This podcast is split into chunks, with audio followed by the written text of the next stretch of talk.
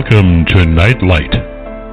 Step away from the mainstream and gather around as we enlighten the world and our realities and travel this cosmic journey we call life.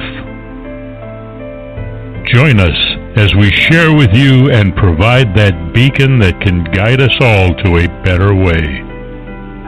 Explore with us as we examine a metaphysical montage of spiritual insights covering everything from the mundane to the magical, UFOs to unicorns, and everything in between. This is a time of awakening, of sharing and evolving, of spreading our wings and soaring on the cosmic breath of creation.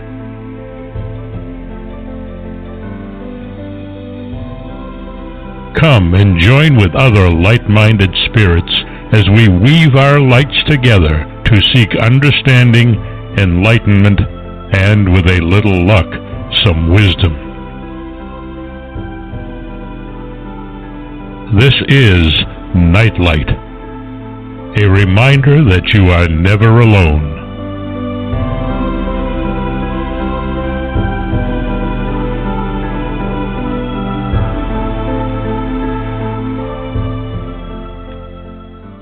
Everybody, to Nightlight. So glad you could join me today because I've got a really, really super guest with me.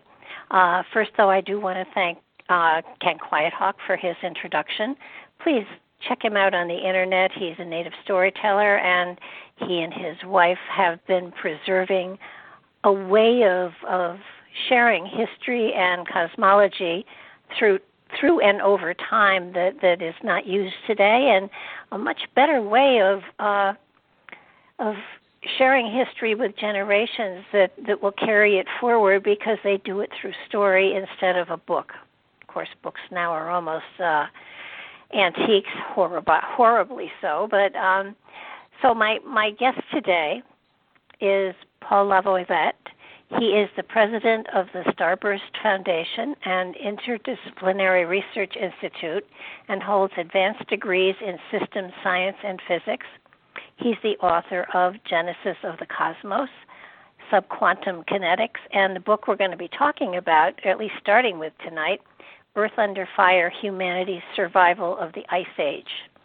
Um, many ancient myths from around the world tell of catastrophic destruction by fire and flood these ubiquitous legends are so extreme that they're often dismissed as imaginative exaggerations. In his book, Paul connects these myths to recent scientific findings in astronomy, geology, and archaeology, to reconstruct the details of prehistoric global disasters, and to explain how similar tragedies could occur in the near future. Compelled by his description, decryption of an ancient warning hidden in zodiac constellation lore. He worked with information from many scientific sources, including astronomical observations, polar ice core measurements, and other geological data, to confirm that our galaxy's core exploded near the end of the last ice age. This explosion unleashed a barrage of cosmic rays and enveloped the solar system in a dense nebula which led to periods of persistent darkness, frigid cold, severe solar storms, searing heat, and mountainous floods that plagued mankind for many generations. Linking his scientific findings to details preserved in the myths and momentous and moments of ancient civilization, he demonstrates how past civilizations accurately recorded the causes of these cataclysmic events knowledge of which may be criti- crucial for the human race to survive the next catastrophe, superwave cycle. This information reveals the intelligence and integrity of our ancestors who, when faced with extinction, found the means to warn us that the apocalypse that destroyed them could occur once more. You're going to find his book, once more, it is Earth Under Fire Humanity's Survival of the Ice Age. Um, enlightening, um, inspirational, thought provoking, and um, really something that, that all of us really should pay attention to because there's great validity in it, and you don't need to to believe all of it, but be inspired by some of it anyhow. You can find his website at www.etheric.com. Welcome to the show, Paul. I'm so glad you're here. Hello, Barbara. I really liked your introduction. The uh... oh well, thank you. I you know your book was so amazing. I just I found myself going well of course that's logical that's you know oh my gosh why has no one else ever made these connections you not only made the connections you verified them scientifically which i think is fascinating but what started you on this what inspired you to do this kind of a journey this kind of a an investigation or a searching for purpose and cause so to speak uh, well i deciphered a message that was uh, encoded in star lore, And uh, I was at the time a doctoral student at Portland State University. And at that time, I was planning to work on a new physics theory I had developed called subquantum kinetics, which uh, makes a major revision of uh, all aspects of physics and so far has had 14 of its uh, predictions confirmed uh, whereas Einstein had only four predictions confirmed. Uh, and at that time, it was in the early stages of developing that theory. And I thought that was going to be my topic for my dissertation. And uh, as I was working on this, it, it got me into astronomy because uh, the theory, the physics theory, was predicting stuff in astronomy and cosmology. So I had all these books I was checking out of the library on uh, astronomy and so on, and I also had an interest in uh, stellar mythology at the time. Uh, while this was going on, I had discovered that um, the physics I was working on was encoded in astrology, in the zodiac, um, metaphorically. In other words, each of the 12 zodiac signs expresses a principle of nature, you could think.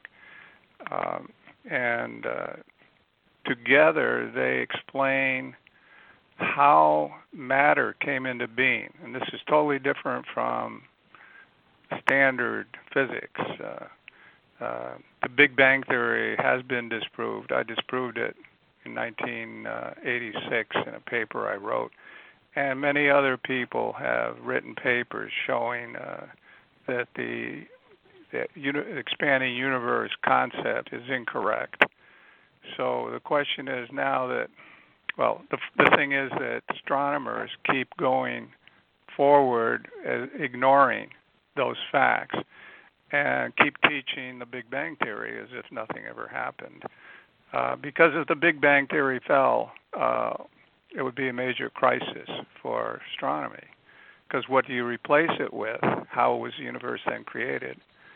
Um, and uh, the, the cosmology uh, presented in my theory, subquantum kinetics, is that uh, the universe is continuously created. Uh, it, uh, it's not there was not a single explosion in the past, but an emergence, almost like uh, more of a similar to nature of uh, seeds forming matter, creating more matter, seeds coming out in space, and uh, like uh, fluctuations of the zero point spawning particles like neutrons, which form protons and electrons spontaneously in space in a distributed fashion. And in fact, I have a video that's on my website uh, on etheric.com called uh, Parthenogenesis, uh, um, uh, and it's uh, it describes this whole evolution of the universe from this perspective. So, uh, as I was doing this, I found that the concepts were encoded in in the zodiac, which you know that statement itself is mind blowing it showed yeah. to me that the physics that I had discovered, which was based on systems theory, um, new findings that were coming out in chemical reaction systems that produce order, this is uh, at one point I called this the alchemic ether theory uh, because it is more similar to the ancient Chinese concept of the qi that transmutes from yin to yang. These are important concepts in it, but they're completely scientifically based. Uh, it's a complete uh, different approach to physics. But um, uh, I uh, I had also found it, for example, encoded in the tarot, and uh, uh, so uh, this meant was that I wasn't the first to develop that. Here we are in the 20, 20th, 21st century. This was in 20th. Uh, this all happened in 19. Oh, between 77. Uh, I I first got the the idea in 73. 77, I started developing it in the doctoral program. 76, 77, and uh, um, at that time I, I realized w- you know this was so such an important physics that they took the trouble to encode it not only in the tarot in uh, the zodiac astro- astrological zodiac uh, but in uh, some of the major creation myths like the uh, story of Atum Egyptian ancient Egyptian story uh, also the story of Osiris uh, the story of uh, Babylonian creation epic, the story of Zeus, the Greek ancient Greek story. So all your major mm-hmm. creation myths symbolically encode these concepts, and uh, they were trying to. It was, it was sort of like trying to pass it down uh, f- through the generations. In other words, they put these ideas, which are very technical. I mean, if they wouldn't have had any chance of being passed down if they had some technical book that they were asking everyone to read every generation. Instead, they put it in the form of myths and lores, uh, stories about the stars, um, fortune telling cards uh, where people would learn to tell fortunes, you know, but the principles actually were secretly encoding this physics. And this was their way of being able to pass the lore from one generation to another, because the, and the myths about what had happened in the past, the catastrophes of the past, uh, were passed this way. So, uh, what I found is uh, here here I was attracted to the star lore of the of astrology because I'd seen it was coded, but not just encoded. Uh, it was encoded in a special way. It was designed as an anti-cryptogram. Now, let me explain what that means. With a cryptogram, you have a coded message where you have the key and you don't give the key out. You keep it secret. Uh, and only the person you tend to receive it, like your other military force or whatever, has the key to decipher it. Uh, in an anti cryptogram, you give the key with the uh, cryptogram, so the person receiving it can decode it. And that's used in uh, extraterrestrial communication, for example, we did that with the Pioneer 10 uh, space capsule uh, message. Um, uh, and it uh, was uh, the same principles, anti cryptography is called, I mm-hmm. found in the zodiac. Uh, you have the key. In this case, the key is there's two keys. Uh, the tarot is one key because that gives the correct order of the principles, of the concepts. The other key is the Sphinx. You know, so here you get into the whole idea: what is the riddle of the Sphinx that we've heard about? Well, the riddle is uh, take me and solve my puzzle, because the puzzle is the zodiac. The mystery is what is the secret the zodiac encodes and that's what I was captured by. You know, it's sort of like finding this incredible thing. It's sort of like discovering an artifact that nobody else has found. I was the first to find this. Here I'm a student, a PhD student in Portland, Oregon, and uh, you know, it's the kind of stuff you tell your friends. You go to the local course, uh, coffee shop there, Galleria or wherever, and there I'm filling them in on the latest discoveries. you know, it was really an exhilarating uh, time for me. All these discoveries, one after another. It was, I mean, it was like compressing decades of work into a few years. The way it seemed to me, I was going. Uh, it took me a whole seven years to get my degree, by the way. Uh, working just four years on my dissertation. Most people do in two years, but I was yeah more focused on this important discovery. And uh, the the thing that really got me into the superwave concept was I noticed that in this zodiac message, uh, which is a, an anti-cryptogram, and uh, when you decipher the cryptogram, you reorder the signs. Okay, and when you've reordered the zodiac signs into their new order, uh, their polarities and qualities create a new pattern, and that's the idea of opening a safe. You know, as if you get a click, and that's right. the indication that you got it right. You know, and you can figure the chances are one in so many billion billions that it was due to chance to be that way.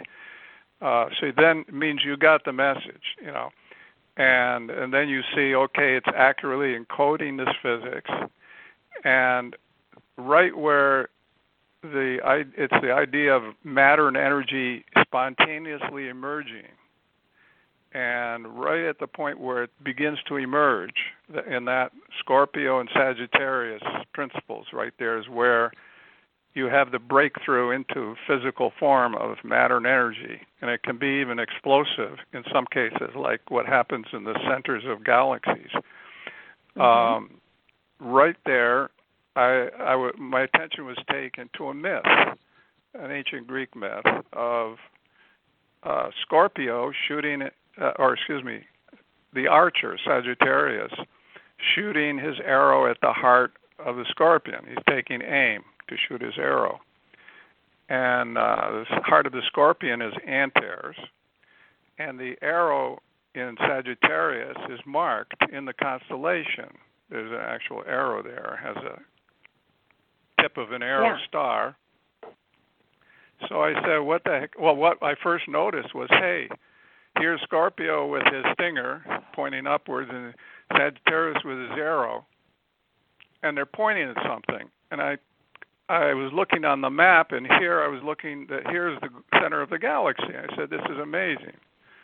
Uh, mm-hmm. But by the way, am I coming through clear? Because I hear a little static. Um, I it almost sounds um, like you're too close to the to the microphone. Okay, I'll, is that maybe better? Uh, Yep. Yeah, put it put it out there. Okay. so, uh, like I was saying, um, so here, uh, what I did, and let me put it maybe up more here. Okay.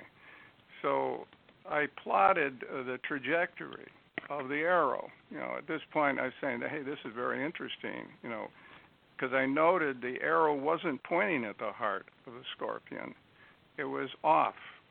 And but I noticed that these stars they move over time. You know, nothing is still in the heavens. And I started studying astrometry. It's called. It's how stars move. You know, they move at certain rates in the sky. Each star has its own direction of movement and rate. So I regressed all the stars in those constellations back in time and I found that the arrow, Sagittarius arrow indicator, progressively rose and rose until he was aimed at the heart of the scorpion. And that occurred on a specific date. And that date was 15,870 years ago. And I was wondering, hey, this is interesting. They're m- marking a date, and here's the idea of energy and matter explosively coming into being. And I, I thought, could they have been talking about a galactic core explosion, trying to let us know that the core of our galaxy had exploded at that time. Uh, and uh, this is we see these going on in other galaxies, but now remember, I was doing this back in the uh, 70s. 1978, I did was making this discovery, and uh, very little was known about core explosions. Uh, at that time, they still thought quasars were uh, star-like objects in space. Later, with the Hubble telescope, they found no that they're galaxies whose cores have become so bright they they mask the whole galaxy. In other words, there are extreme cases of galactic core explosions. So, I have a question. Yeah. I have a question. You you talk about a core explosion, and and the center of our galaxy has always been the same center. So Hmm. does it does it regenerate so that it explodes again and again over I don't know Well- millions of years? Uh, it, it doesn't fragment. Uh, let's say maybe explosion is not the best, but that's what the word is you for it. Uh, Kind of like a they call it sunspot. active. So that the, Think of it as Okay. active core state. Yeah. okay, Uh, so it's like the it's like it's like sunspots where they they every now and then send out you know um eruptions of sorts. Think of a flare of the sun. Yeah. okay. Except in this case, the whole star flares. Now remember, I don't say black hole. I, I'm referring to this as a star. It's a mother star.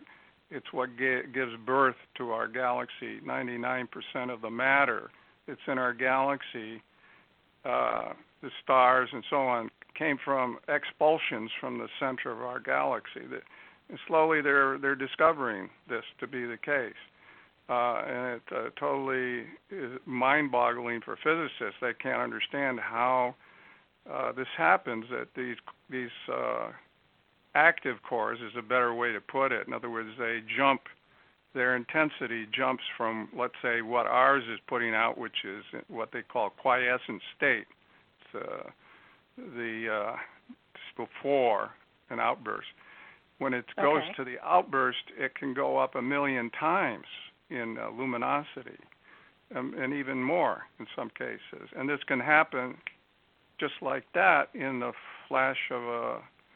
Uh, it's just like a gamma ray flash. You know, suddenly in microseconds it'll be at one point, and then go. And we've seen this happen in other galaxies where uh, the core output was looked like a quiescent galaxy, and suddenly uh, puts out this gamma ray flash, but the thing does not subside. It keeps going. And for three days, it's going really gangbusters, and then it comes down uh, about a few orders of magnitude, but it's still uh, really putting out the energy, and you know, it's what you would call a Seyfert or almost quasar-like state. Um, and uh, that So- would have been so the that- case of, yeah. Yeah, so so that creates a super wave. Exactly, uh, and and I eventually came to form the idea of a super wave, and I'll explain what triggered those concepts because they uh, involved not only stellar mythology, which I'll talk about uh, how that was encoded, but also extraterrestrial communication. I deciphered a message being sent to us It was encoded in uh, what's what are called pulsars. Uh, Okay. I'll get into that in a, in a bit. Uh, but let me say uh, that the core of the galaxy, physicists will call it a black hole, but it's not. And if you go to my website, I have uh, one uh, uh, one or two uh, postings where this is etheric.com where I show that um, the uh, from measurements they've taken, the there's energy coming out of the core of, of our galaxy, and it's outside what they call the uh, event horizon, and there's no way that could be unless because with a black hole you're not supposed to see any energy. You see, Right. and it's supposed to be black, but they're not seeing black. They're seeing this huge amount of energy there, and they try to uh, uh, sort of explain it away, saying, "Oh, well, this is this uh, energy is uh, stuff that's just outside the core, you know, on the horizon, outside the horizon. Well, if that's the case, and this is the thing that kills it, uh, how come it's not moving? Because the core, they've seen everything's whipping around there really fast around that core, and uh, and this isn't moving. So that means this is not outside the core; it's from inside the core. And for a simple uh, uh, putting two and two together, and I've done this on this posting, you see that uh, this is a not a black hole, but a uh, mother star. Uh, I estimate the diameter even. Uh, the diameter I estimate plus or minus is around half of the diameter of Mercury's orbit. So I don't know what is that. Big. 40 times the, the diameter of the sun or something. I forget. But um, and uh, it's not, uh, you know, it's uh, its density. It's much more dense than our sun. It's about 400 times the density of the sun, but not nearly as dense as a white dwarf. Some white dwarfs are even more dense, and uh, certainly not as dense as a neutron star. And fact, there's some astronomers that question whether neutron stars even exist. Uh, but here you have a, and the reason why a black hole doesn't form is because it's producing so much darn energy inside it, it's not able to collapse. You see, uh, standard theory says, uh, assumes that we live in a zero sum game, that the universe is whatever, you know, the law of energy conservation to get energy out, you have to burn something over here. You know. Um, mm-hmm. Whereas this new physics I was developing, it confirms the whole idea of free energy. In fact, it's it states that our whole galaxy is in an energy creating environment. In other words, if you take a photon and you hang around with it long enough, follow, go, uh, follow it wherever it's going long enough, its energy is slowly increasing. And if you sum up all the photons in the sun, for example, you'll find that uh, 13% of the sun's energy is produced by this blue shifting of photons. Uh, it's like putting money in the bank and you get interest out. So it's not wow. a zero sum game. It's an energy generating environment.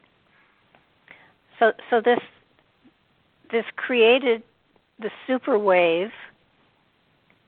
And what happens when the super wave hits?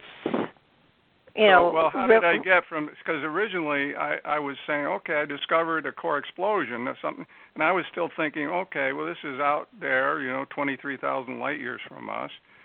Right. Uh, I didn't have any idea this would reach us, and then uh, I was toying, I was getting into the pulsars and everything. And I realized that some of the most amazingly intense pulsars and the most unusual in the sky. In other words, they're like the the mother and father of pulsars, you might call them, mark the two closest supernova remnants to Earth. You know, why would they be marking here? You know, why not anywhere else?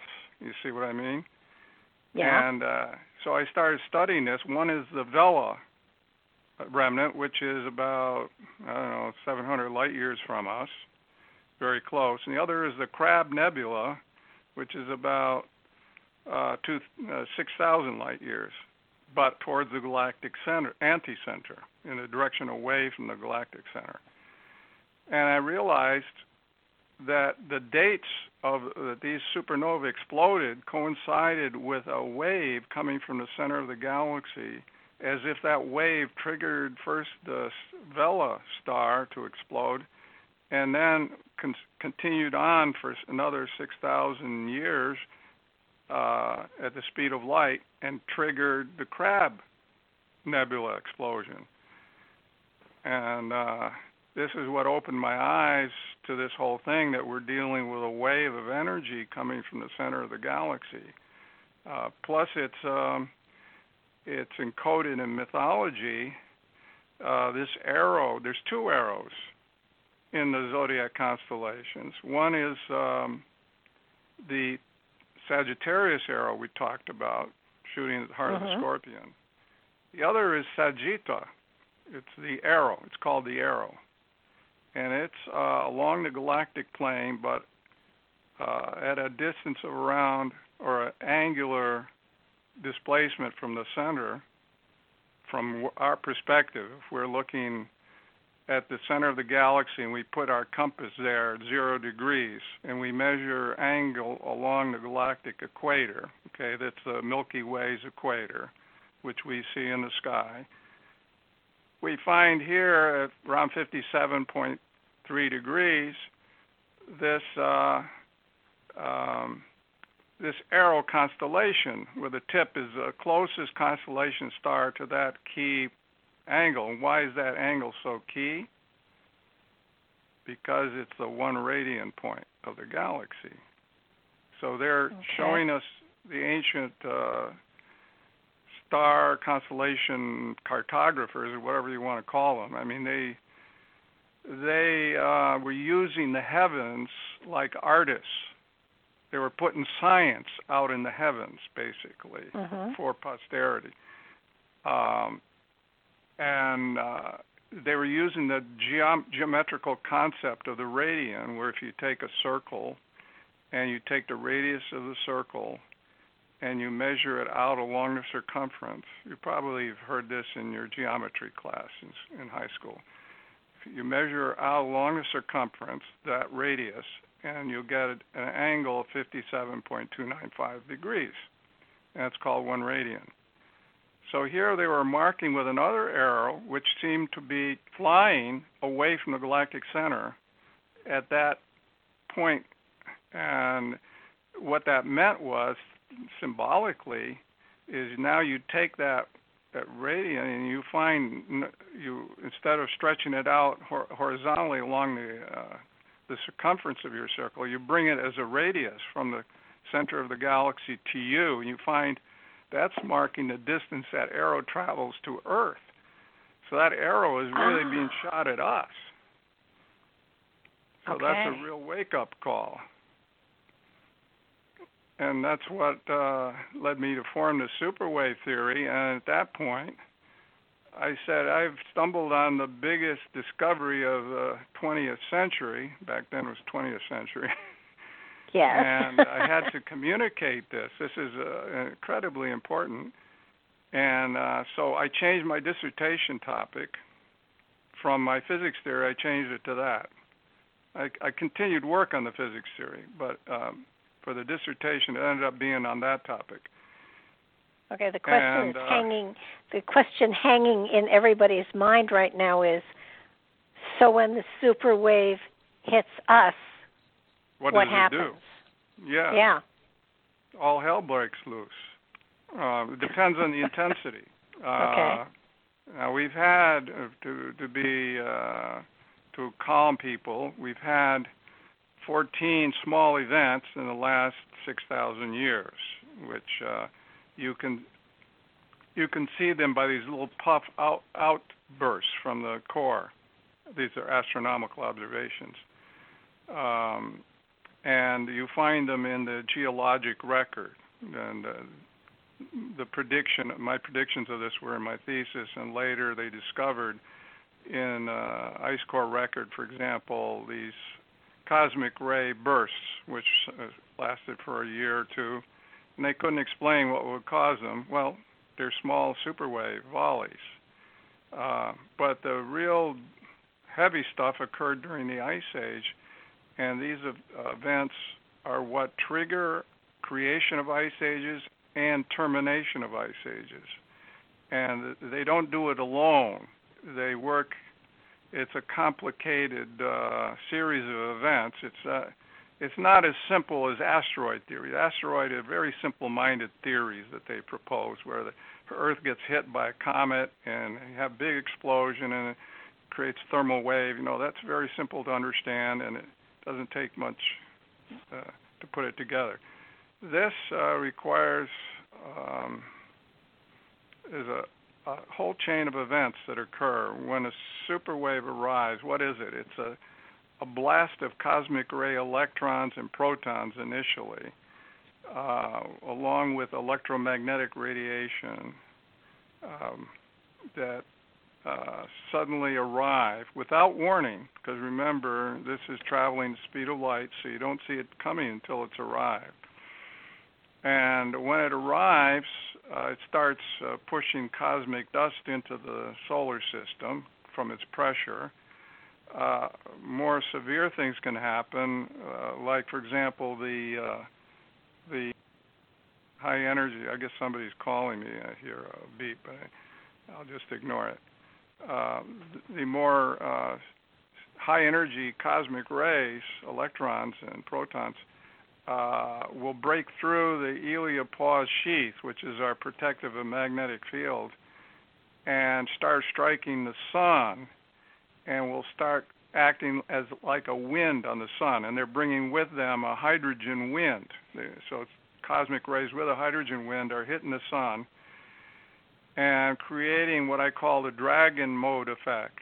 And that's where the solar plasma, the outer corona of the sun, gets blown away from the sun. And the sun becomes almost comet like. In other words, it has a tail, which is due to the downstream, downwind part of this plasma that's being blown. And if the Earth happens to be in that tail, God help us, because we'll be fried and it all depends where we are in our orbit eh, when that hits. And uh, that, this concept was told to me by Padre Avondios at the Russian Orthodox Church in Milan, who's a uh, sensitive. He he sees things, and uh-huh. he he gave me an example about the catastrophe that could come he took a, a candle flame, lit candle flame, and a, uh, ga- a gas benzene canister, and he started spraying the butane, I guess butane, and this stream of butane comes out, hits the candle flame, and creates this fiery torch uh, from the flame. It, it's going out like a flamethrower, and it was a real uh, impressive demonstration right there in his office. uh, and I I thought about it, and then I realized why this would happen.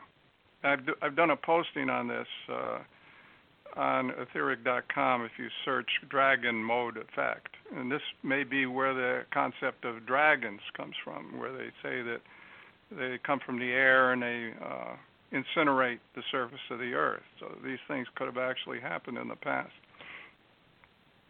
Could this so, have been the cause of one of our mass destructions? Um, now I don't know that, but I know that more likely the solar flares that occurred, and the, if you look at the sequence of events, this stuff brings cosmic dust into the solar system the cosmic dust uh, surrounds the sun, blankets the sun, makes a cocoon. The sun's energy can't get out as easily as it could. It starts heating up. You get a lot of infrared radiation from the sun, which alters the spectrum on the Earth. The sun spectrum becomes changed, but it also heats up the sun and makes it more active. And it starts flaring like like uh, uh, uh, incredibly uh, going. Uh, I don't want to use a, a bad expression here, but it's going going to uh, through the roof. Okay, on its flaring. Okay. And we see this going on in other stars. We call them T Tauri stars. They're stars similar to the sun, mass similar to the sun, that are surrounded by dust, and the dust so aggravates them that they're continually putting out solar flares.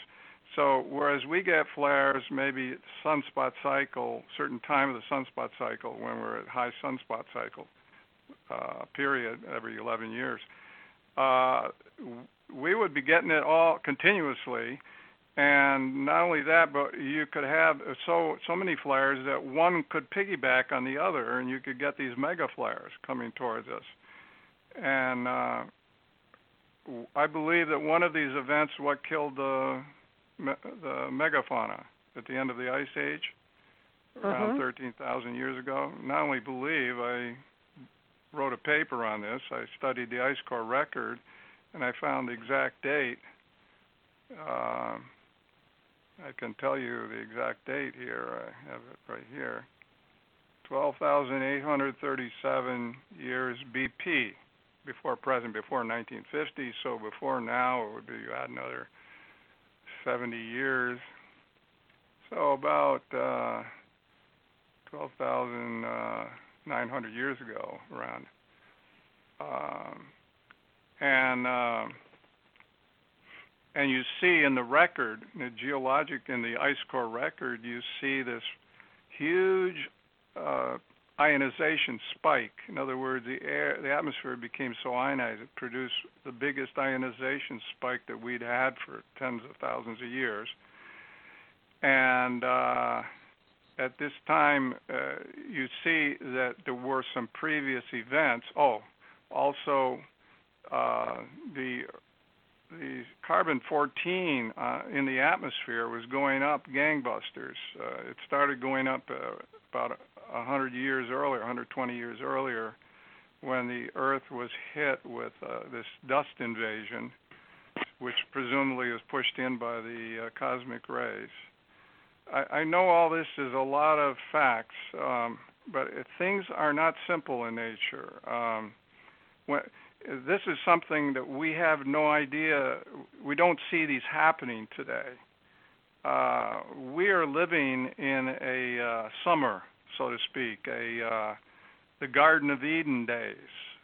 Uh, if it wasn't for the COVID virus, you know, don't yeah. let me get started on that. That scam. No, no. you know, I don't know if you. I hope people aren't believing that that's uh, that happened by chance and. Uh, uh, the whole thing with the uh, the elite and uh, their interest to oh, bring yeah. the population down by a factor of ten and make a one world government and all that. Uh, these are not. Oh, I've already speculated on that all over the place. yeah, you probably have had shows on that. So uh, they're, they're really Absolutely. messing things up for us.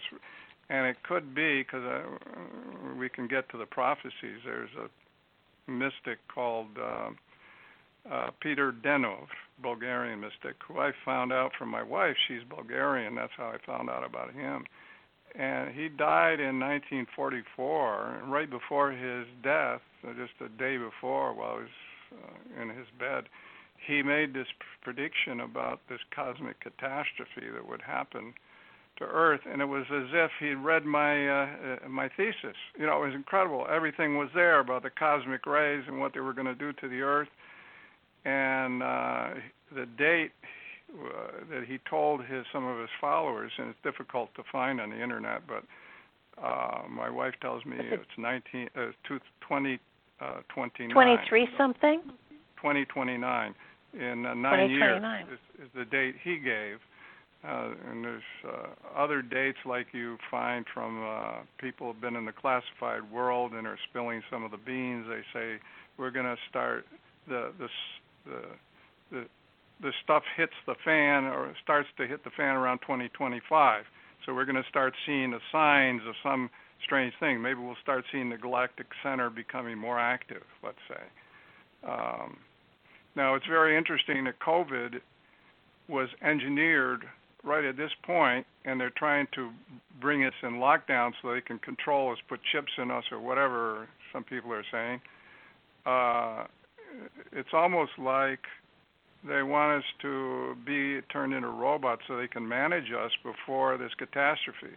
So it makes me wonder: Do they know this is going to be happening? Maybe they read my book and they they realized it's correct. And uh, there's some uh, stories that circulate that we have a space program. We have interstellar ships. Uh, yes. We've yes. discussed all this and oh, they yeah. say that they went and checked out the concept. They uh, took a ship in the direction of galactic center, and they found the horizon was coming towards us. They came back and told everyone we got a super wave coming, uh, and they didn't release the date. They, they keep that highly secret, apparently. There was one guy that, that released a date, but he apparently didn't know the right date. He was claiming 2017 it would hit, which nothing really happened. Um, so you know, we even have uh, remote viewers working on this. Uh, I'm in touch with a group of remote viewers, and they at least they cleared this year. This year is going to be okay. Uh, a lady, April Elizabeth April. I don't know if you heard. She has program. She is in contact with the Galactic Federation, and uh, they are talking about a, a superwave coming. She didn't know what superwave. I heard her lecture at the UFO conference in uh, Nevada in February, and uh, was, uh, apparently she didn't know about superwaves, so I had to get in contact with her and sort of uh, inform her about the whole idea, and so she can uh, ask certain questions of them, and I'm waiting to see what responses she gets back because I, I and a lot of people would like to know when is this going to arrive so we can get prepared. Um, and not have now, see, I don't see.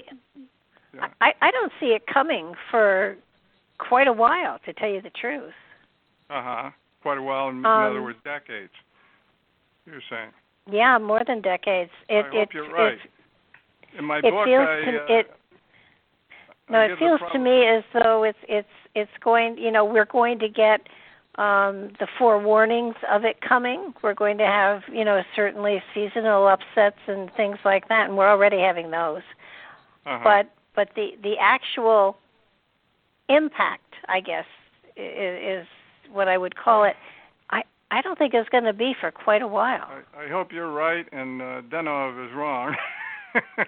um, they also have the Fatima prophecy. And she was told yeah. That it's going to occur within her lifetime, and she's now in her 70s or uh-huh. early 80s, I forget. Uh, not the Fatima prophecy. The uh, well, Fatima prophecy was talking about this. I discussed that in the in the last chapter of my book. Yeah. But there was also the uh, the other one, the uh, Garabandal prophecy, uh-huh. and the apparition of Garabandal of the young girls, and they've now grown up. Some of them have passed away, but there's one who's still alive, and uh, as it, she was told, she would be live to see it. So uh, it's very possible in her lifetime. You know, 2029 is a possibility. Uh, in my book, I say uh, to give a ballpark figure, I say we're overdue for one, that we expect one in the next 400 years, so that people don't yep. completely panic. Um, and that's the way I arrive at that is because you look at the past events. You know, the way you find those is you go in the ice core record. That's how I tested my hypothesis. One of the main tests. Of course, I gathered my my dissertation is 763 pages. It was it had the uh, honor of being the longest dissertation in the history of the program.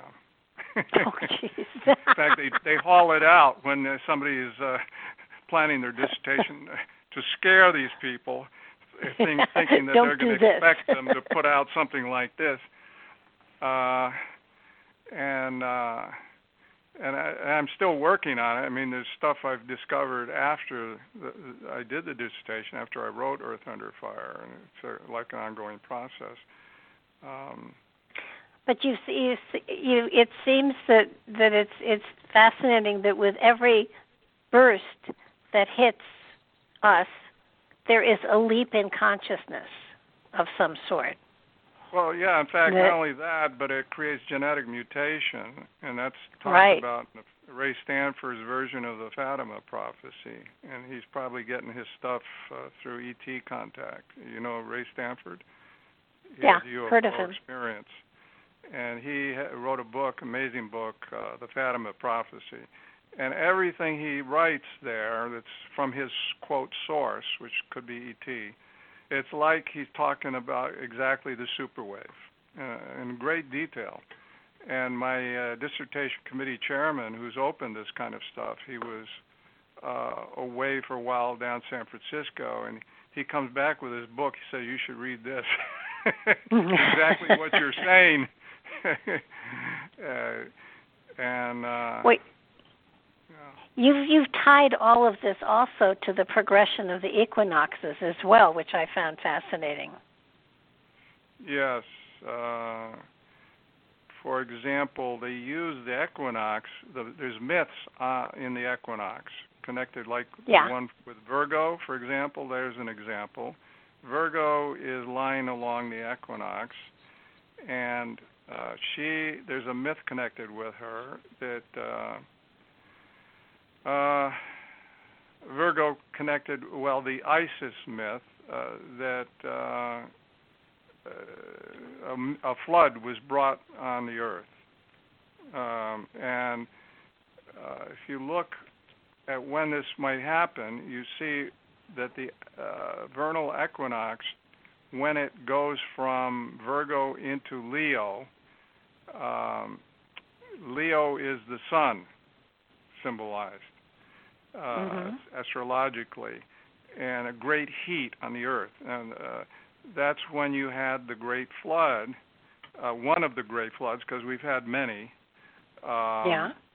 Uh, and it's not d- due to the shaking of the earth so much, or you, you've heard this in 2012, you know, and uh, the movie. it's not that way. The way it happened was the Earth's poles were covered with ice. You know, of course, more so than they are today. They were the ice sheets. They came down uh, as far as Ohio. You know, uh, for example, in North America. Um, they covered all of Alaska. Uh, half of Alaska was covered, um, and uh, so when the sun put out its uh, solar flare blasts, uh, the, you see myths about how the Earth was scorched and uh, it burned trees and everything. Yeah. Right up the rivers. You know the myth of Phaethon, an ancient Greek uh, story of Phaethon, which the priests told Solon, the uh, uh, the uh, mayor of Athens had gone to Egypt, and they, he was told this because uh, at Sais, and um, uh, they told him that this myth is metaphorical. It's not just about a story for kids. Here we're talking about uh, cosmic events that happen to the Earth. So he was informed of this, but they didn't go further. You know, because they had a secrecy code, and just to let him know that, that this. So, in other words, uh, the people are supposed to figure this out for themselves, so they don't distort it. Distort the. Uh, it's, it's sacred knowledge. This whole thing. The myths are sacred. It's a way of uh, conveying important events into the future and uh, it's not just in uh, ancient Greece, but you find the flood myth all over the world. I, I was going from library to library collecting Indian myths. The Indians uh-huh. did a credible job of handing down their tales about the flood. And um, so what happens is that when the, the solar flare, mega flare, hits the Earth and is burning, is uh, roasting the Earth, uh, the uh, ice sheets start to melt, the upper surface of the ice sheets, and they form lakes. Now we see. Now this was, I was saying this way back in uh, 1983. I published my dissertation, and only recently with satellite imagery have we seen lakes on the surface of the Greenland ice sheet.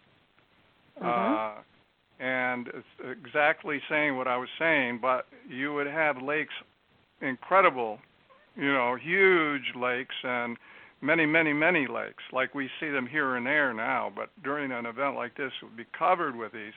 And in, the, in my dissertation, I was saying, what happens when one lake, the dam breaks? You know, the ice dam that's retaining the lake. let's say, because these ice sheets, they're two and a half kilometers in height, maybe three kilometers at the center uh, what happens when a dam breaks and it, this water uh, sort of surges down the ice sheet, triggering other lakes to discharge and so on. And it's a domino effect.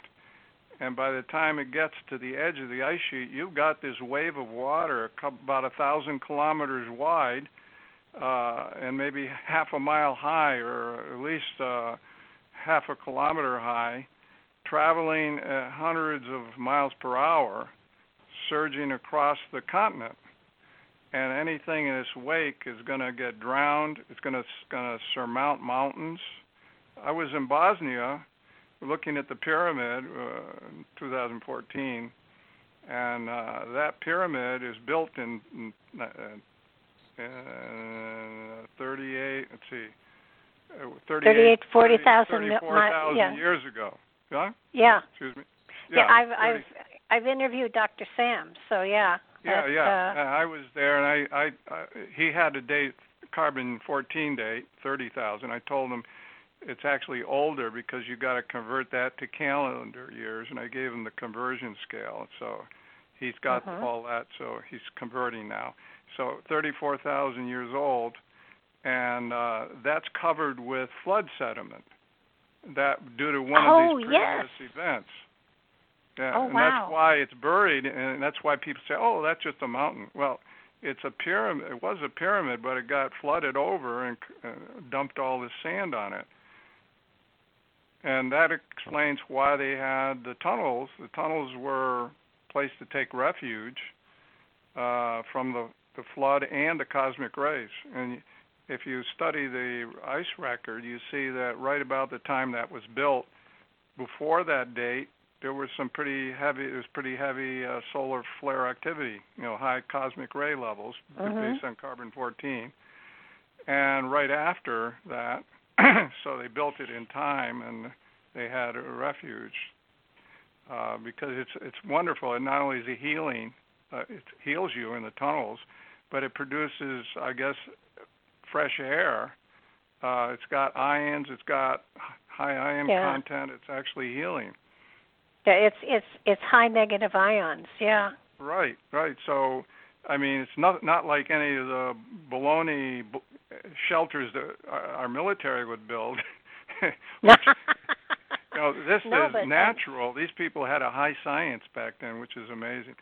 Well, they had uh, the their cer- the ceramic um boulders that they had over the the water to keep it from flooding the tunnels too, which was fascinating. Right, right. You've been there, huh? No, I I just have I've done a lot of research on Dr. Sam because I've had him on the show. Yeah, it's a very interesting place to visit. Um, anyway, yeah, he, he, uh, the Grand Canyon that everyone's familiar with was not uh-huh. produced by the Colorado River. That is a ridiculous theory. I mean, how could the little Colorado River carve that? You know, sure. and flow uphill. They're saying if you go to the plaque there, here, here's the Grand Canyon. You're looking out, and they they're giving their theory, saying the problem is we don't understand how Colorado River flowed uphill to carve it. oh, because the grade of the land is uphill there. And the truth is, these glacier waves came down from all that distance from the surf, uh, from Canada, from the edge of the ice sheet. They uh, traveled all that way, uh, flooding over mountains, and ended up uh, flooding that whole area there. The whole area where the Grand Canyon is was submerged in water. It was like a, a mega lake covering several states at large. And the water, there was apparently some canyon, uh, some small canyon where it could uh, escape down, which is what the Colorado River is today. And it just carved that and carved it every time. It, it, it was like water going down a bathtub. And uh-huh. if you look at the canyon, Grand Canyon, uh, it's carved. The the canyon walls show flooding from all directions. It's not it's dendritic, if you know what I mean. It's not like a yes. single canyon. Dendritic. It's like uh, water's coming from everywhere, going wherever it can find a place, and it's carving this canyon. Um, so I, I did I did this in my last lecture in February. I was showing slides. Uh, we flew over the Grand Canyon in the airplane, and we were taking pictures, and we went there and t- took a lot of pictures. So it's really amazing for everyone to see, just so you understand uh, the magnitude of this, and uh, and that the Indian well, myths it, are true. It happened with the Antarctic too, because the uh, Reis Piri map Piri Reis map that that they show that um, at one point that that all of that um, ice had been melted, and and the map shows the outline of the continent of Antarctica and right. and that you know, it it definitely there was dry land there, and people often wonder, well, how could this have happened? Well, Hmm. if the ice melted, it would be real easy. Exactly. And they and there are you know, there you know are. I discussed it in my book, right? I read or you your didn't book. get that far.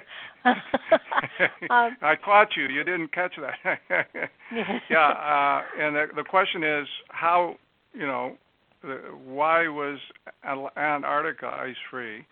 And you get these baloney theories like Velikovsky, Hapgood, Flem-Ath, who say, "Oh, Antarctica was up where South America is, and then it, the poles shifted by 30 degrees and came to where its present uh, place." Well, if they just look at the ice core evidence, uh, the, I, the, see if it was that way, it would mean at the end of the ice age, Antarctica should have uh, should have um, cooled off, right? In other words, Mhm. it would have been warmer during the ice age in Antarctica, and then it cooled off.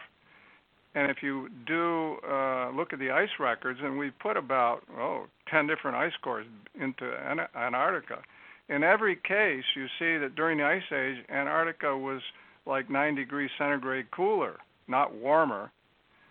So it Mhm. had to be something else. So what was it? Well, you you, you go back in time, and 120, well, 100 and about 120,000 years ago, we had an interglacial where the climate was actually warmer than our current climate.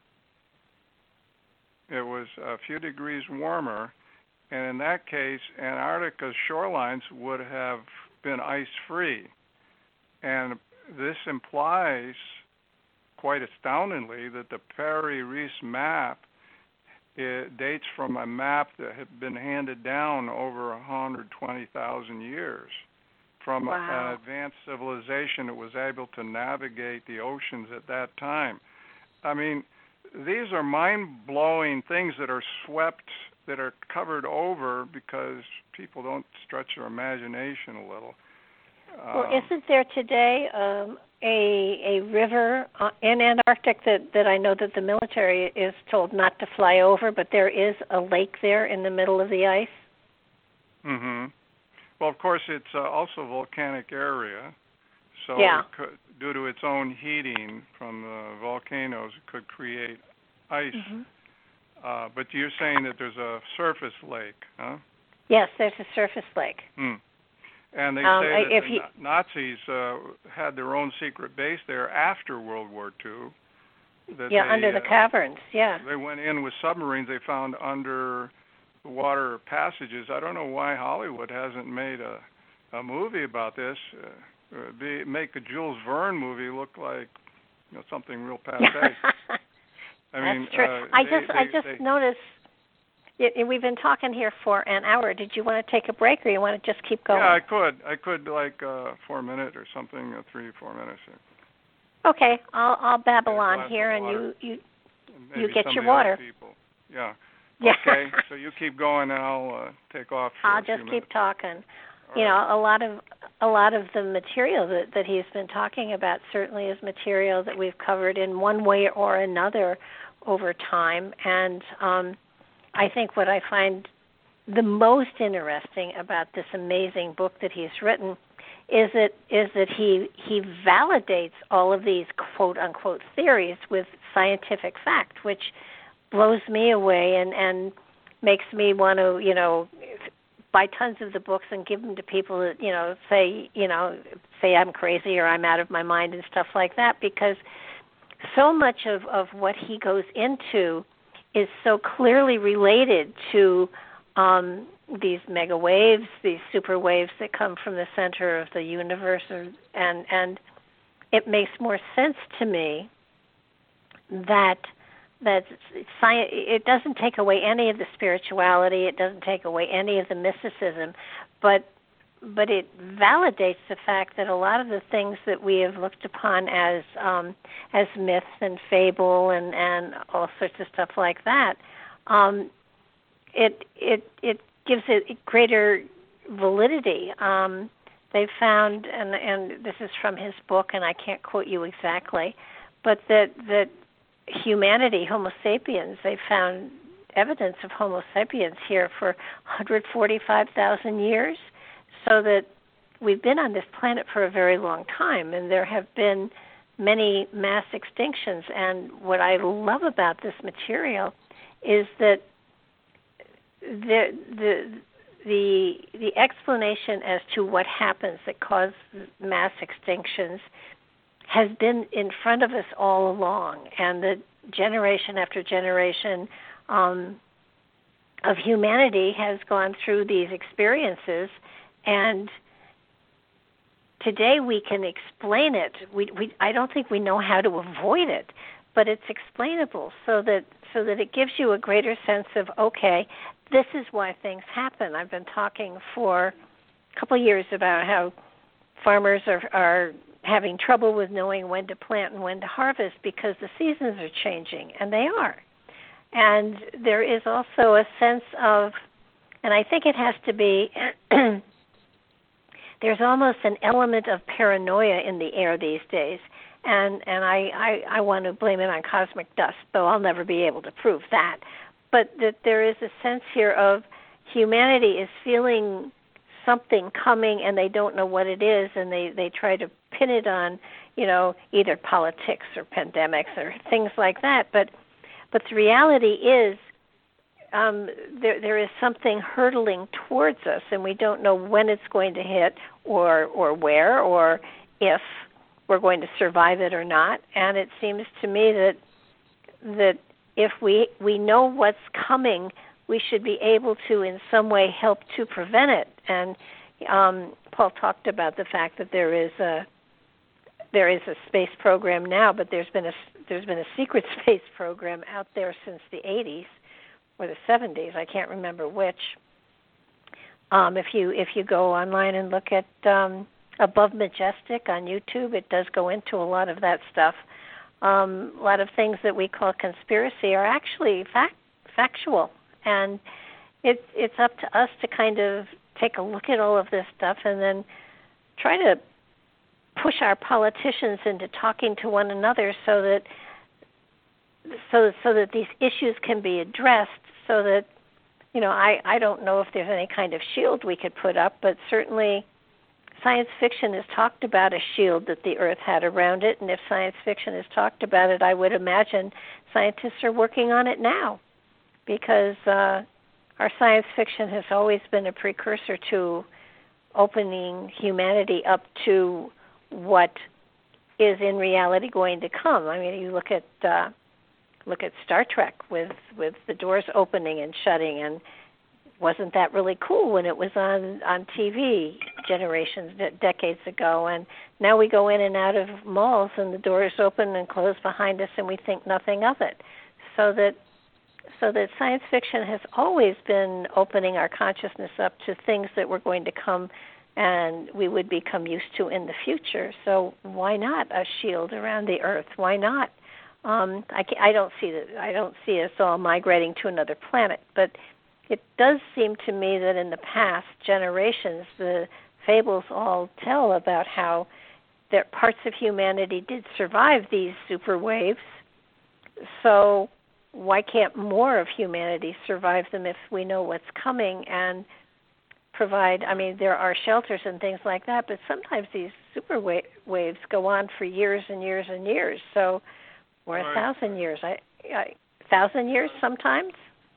uh the one uh, that killed the neanderthals went for three or four thousand years.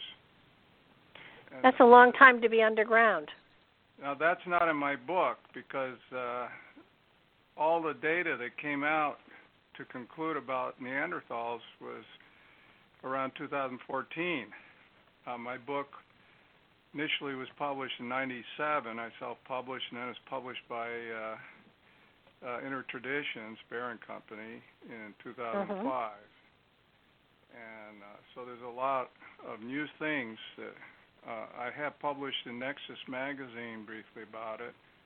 Um, the the article. Can you can you get a little closer to the microphone so you're a little louder? Okay, let me see. Okay, is that better? Oh, much better. Yes. Okay. Um, yeah, I published uh, in Nexus magazine about that. You see, they discovered that Neanderthal. They thought Neanderthals died out over 10,000 years during the Ice Age, and they were suggesting, well, maybe humans displaced them or something.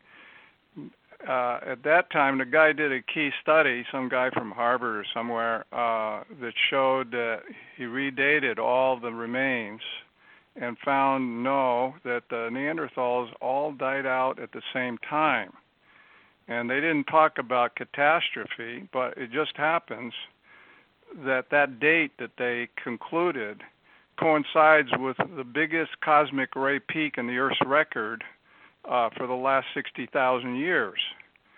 And oh, it wow. was also the biggest uh, rise of radiocarbon. Radiocarbon in the Earth's atmosphere rises because of cosmic rays, whether it's galactic or solar. And you you see this 2,000 year rise of carbon 14, uh, and at the peak, you have this reversal of the Earth's magnetic field. Incredible. Uh, what causes the reversal? The cosmic rays. Uh, reversals don't happen on their own, and I, I uh, I'm the first to talk about this in my dissertation, uh, how this happens. Uh, they find with the sun, with the Earth, the Earth's magnetic field, that when the Earth gets hit by a solar flare, the magnetic field momentarily decreases intensity, and they call that main phase decrease. And they've seen up to a one and a half percent decrease. So all I did, I said, what if you scale that up a hundred times? A mega flare hitting the Earth, it's going to decrease so much that the the, the Earth's field is nulled out. See what happens? the cosmic rays from the sun get trapped in the Earth's magnetic field, and they create a current, a belt current around the Earth that creates a magnetic field exactly opposed to the Earth's field. And so it, it can, if that's large enough, it will actually cancel it out. And they've done experiments that show that if you put an external magnetic field on a magnet, you can actually flip it. So it could actually flip the core field, which is a matter of reversing the current in the core of the Earth and uh, that's apparently what happened uh, 40, 41,000 years ago, 42,000. You see a period of 400 years where the Earth's magnetic field went to 5% of its current intensity and had a reversal at the beginning of that. It was like a reversal of uh, 50 years or so, and then another reversal at the end of that period, another 50 years. Uh, what would that do to the surface of the Earth? Well, you, you're completely unprotected. The, the Earth's magnetic field is no longer protecting you. You're getting hit by these mega flares that cause the uh, field to reverse. And uh, so anything outdoors would have gotten lethal dose. Um, and this explains why the Neanderthal passed away. So the question that we should be asking, what sociologists or anthropologists should ask now, is why mankind made it through that event because humans were living at that time. Why mankind uh-huh. made it through and Neanderthals didn't. And you say, well, maybe Neanderthals were hunting when the sun was out, whereas humans hunted in the dark or something, uh, and was safer. Or maybe humans stayed in their caves and Neanderthals didn't. Uh, so, you know, this is an interesting question that we need to find. Um, but uh, you find it recorded in the myths about the uh, the Mayan myth about the men of uh, straw and then the men of wood. You know, and each one was mm-hmm. terminated mm-hmm. by a catastrophe. Uh, yes. So these were maybe the men of wood or whatever, you know, quote men of wood. Would one of these would one of these births be like an um, EMP burst? From the sun, yeah, I, am wondering. Or from the yeah, I'm wondering if if one of these super waves or bursts or whatever hit the planet now, would all yeah, of our electronics go out? Exactly. It would have an EMP uh, at its mm-hmm. forefront, which would knock out all communications. Uh, all cell phones would go dead, uh, telecommunications, TV signals, uh, we would be that's a danger. All our communications would be knocked out, like happened in Hawaii with the starfish explosion, where they uh-huh. exploded a nuclear weapon in the uh, atmosphere and they blacked out all of Hawaii. So the it, not only that, but it blacks out. It uh, it, it fries your transformers, um, uh, sort of like what a solar flare would do. Uh, and uh, so they say it could take uh, decades to get the the the grid back up because you have to figure you have to manufacture these transformers and replace the burned out ones. Well, that's uh, assuming you survive the burst. Right, right, right. Of, of course, this is, um, um, yeah. Uh, it may. It, it's not going to be as bad as a solar flare, mega flare. It's not going to be as bad okay. as what killed the um, mammoths and mastodons, um, but it, it would definitely create genetic uh, change and uh, could create some radiation sickness. Uh, and uh, Could it be the radiation sickness that killed off the Neanderthals? That's uh, very possible. It may have, you know, if it wasn't a, at lethal dose where you die in a few days, it could have been enough that it wiped out their immune system and they started catching colds and stuff and died of that. Uh, so, I mean, we we don't know the it can't uh, from 42,000 years later, it's difficult to say how quickly they died out because there's plus and minus with all this. But we know that they all coincide at that same date, let's say within 100 years or so, a few hundred years. So it could, it could have, you know, a few generations died out, could have died out because of that. Well, maybe it, it sterilized them. They could have been sterilized too. That's another thing to think about. That's that's a that's a good point. Um, in your book, you talked about how um, humanity has been around, and I, I don't remember the something like 145,000 years. Okay, well, that's uh, I'm quoting the standard uh, view based on Yeah. genetic. Uh, what do they call it? Uh, uh, they look at the genes, uh, the, the mitochondrial DNA. Uh, they've come up with an age for the human race. Yeah. But but the Neanderthals were part of that, and they didn't last long at all. So how Right, did we have how did some you, we have Neanderthal blood in us. If you're Northern European, uh, they say a Uh-huh. lot of the genes are Neanderthal there. Uh, and no, look at all the races we have. Uh, you know the story of Babel. That before all languages were one, but afterwards everyone was speaking different languages. Well, it's the same with the human race. We may have been more homo- homogeneous before, but when you have a, a catastrophe like this, it's a radiation event. It not only Mhm. kills off a lot of people, but it creates a lot of genetic mutation, and so people end up not mixing uh, as much. They're in these pockets. The the survivors are sort of in pockets, and each having their own genetic mutations, they end up evolving differently. So you have Asian Americans, Afro Americans, uh, um, you know, Eskimo, each with a Mhm. slightly different genetic background coming. And and Eskimos have a gene that that allows them to survive in the cold that that we don't have, you know, in the Hmm. warmer regions. And you know there there is all of that going on now. But what fascinates me is there have been depending on what culture you're looking at, how many worlds there have been or how many mass extinctions there have been or whatever.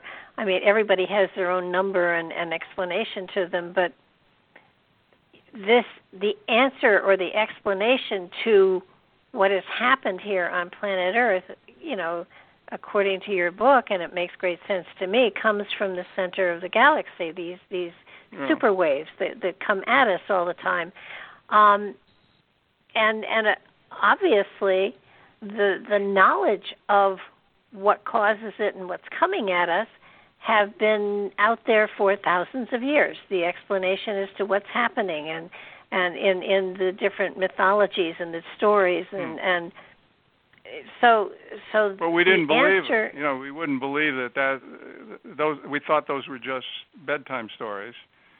Uh, but of But course, they- you did have to all- believe in the biblical flood, you know. well Um, sure Although but- the the scientists wouldn't. The scientists didn't. they consider that poppycock. In fact, you, you know that uh, geology was a reaction against the f- the flood theorists of the 1800s.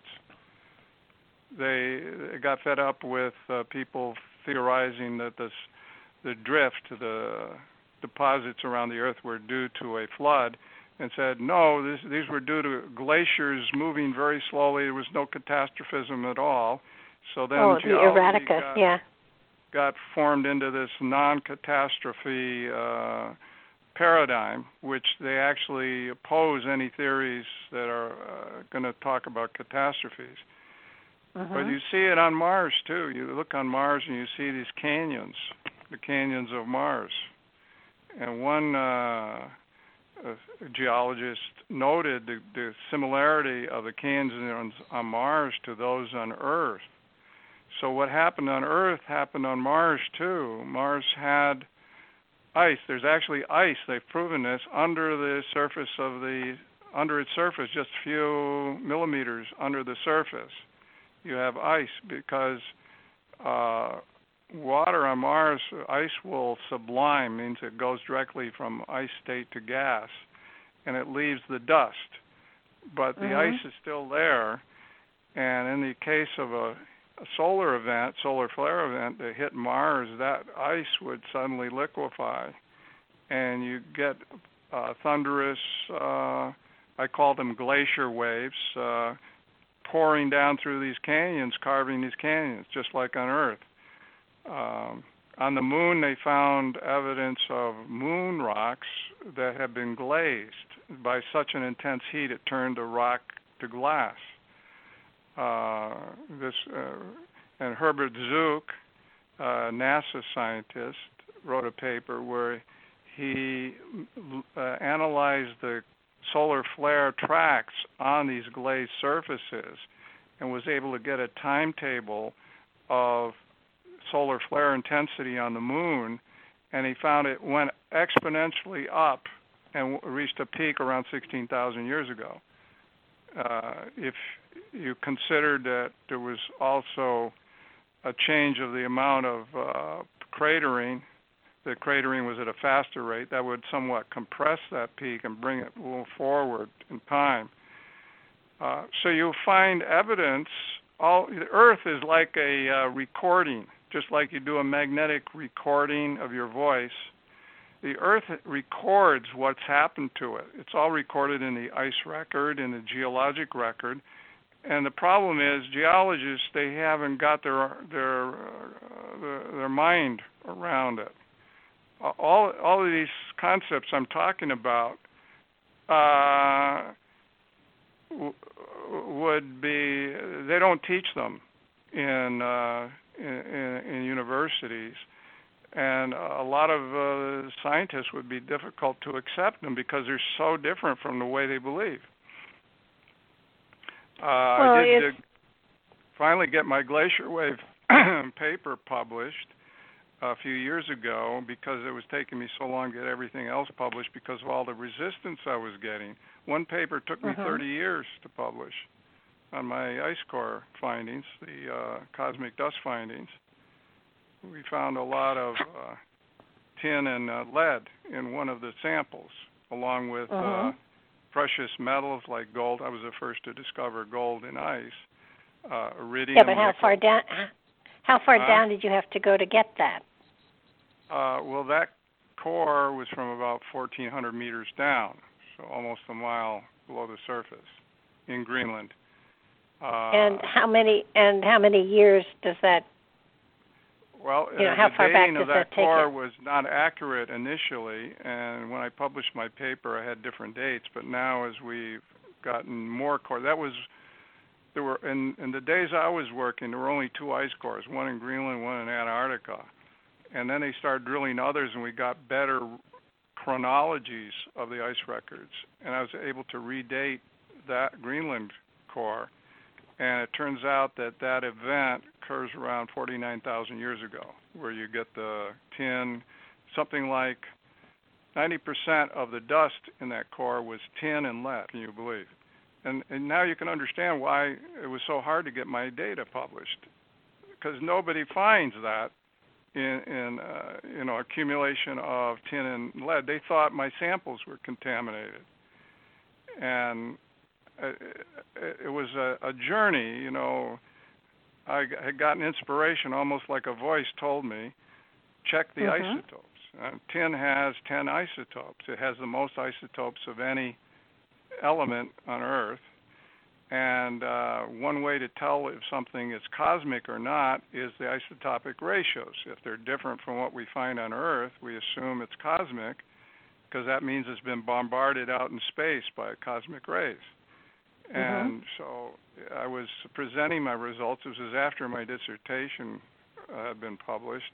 I was presenting in Mainz, Germany, and they happened to uh, put me up for a place to stay. Uh, one of the faculty houses, guest houses, with uh, a uh, geophysicist from Australia uh, who did mass spectrometry work, geochemist, and he was the first to make a breakthrough on doing mass spectrometry of tin because they couldn't measure accurately before, and he developed a new technique, and it was like you know what what how do these things happen? You know it's like coincidence. You're put in the same r- room. And i mentioned to him well i made the discovery of a, a lot of tin. I have ice core samples with this tin. Would you be interested to check it out for uh, isotopic anomaly so he says sure and i mailed him the sample to australia and he found anomalies in three of the isotopes and one of them was a huge anomaly so there was no question that this was extraterrestrial. It was the first time they found an uh, isotopic anomaly in tin uh, that could be extraterrestrial. And uh, so this was one thing. Uh, the other was the fact it contained nickel and iridium, which you find in in great abundance in extraterrestrial material. It's 1000s mm-hmm. of times more abundant in cosmic material.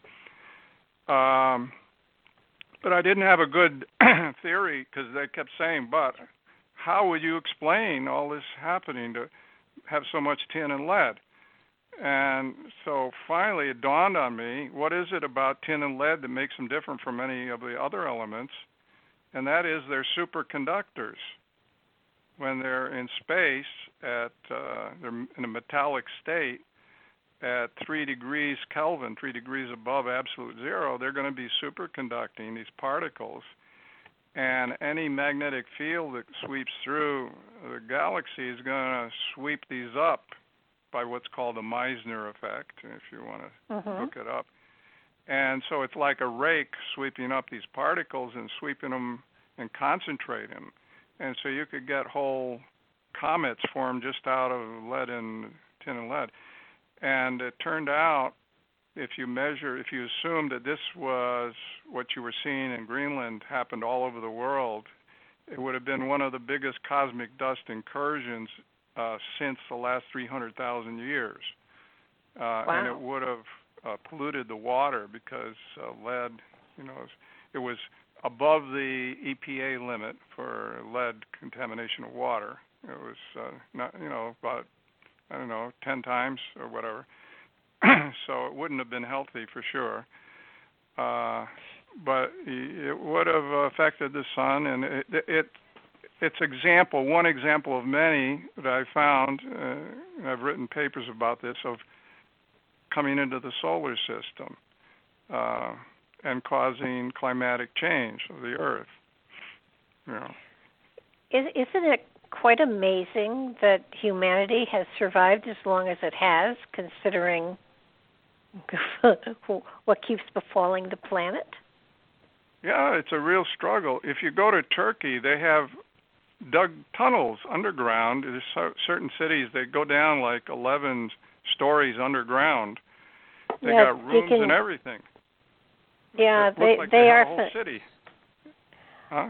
Well, they did, and and uh that's not very far from Gobek Gobekli Tepe either. So. Yeah. But not just um, there. I mean, all over. In fact, uh, these tunnels are often sealed up so people don't get lost in them. I know there's some in, in Athens, Greece, where I spent time. Uh, uh-huh. And there's rumors that there could be accessed from underneath a certain building uh, or a certain monastery has a entrance.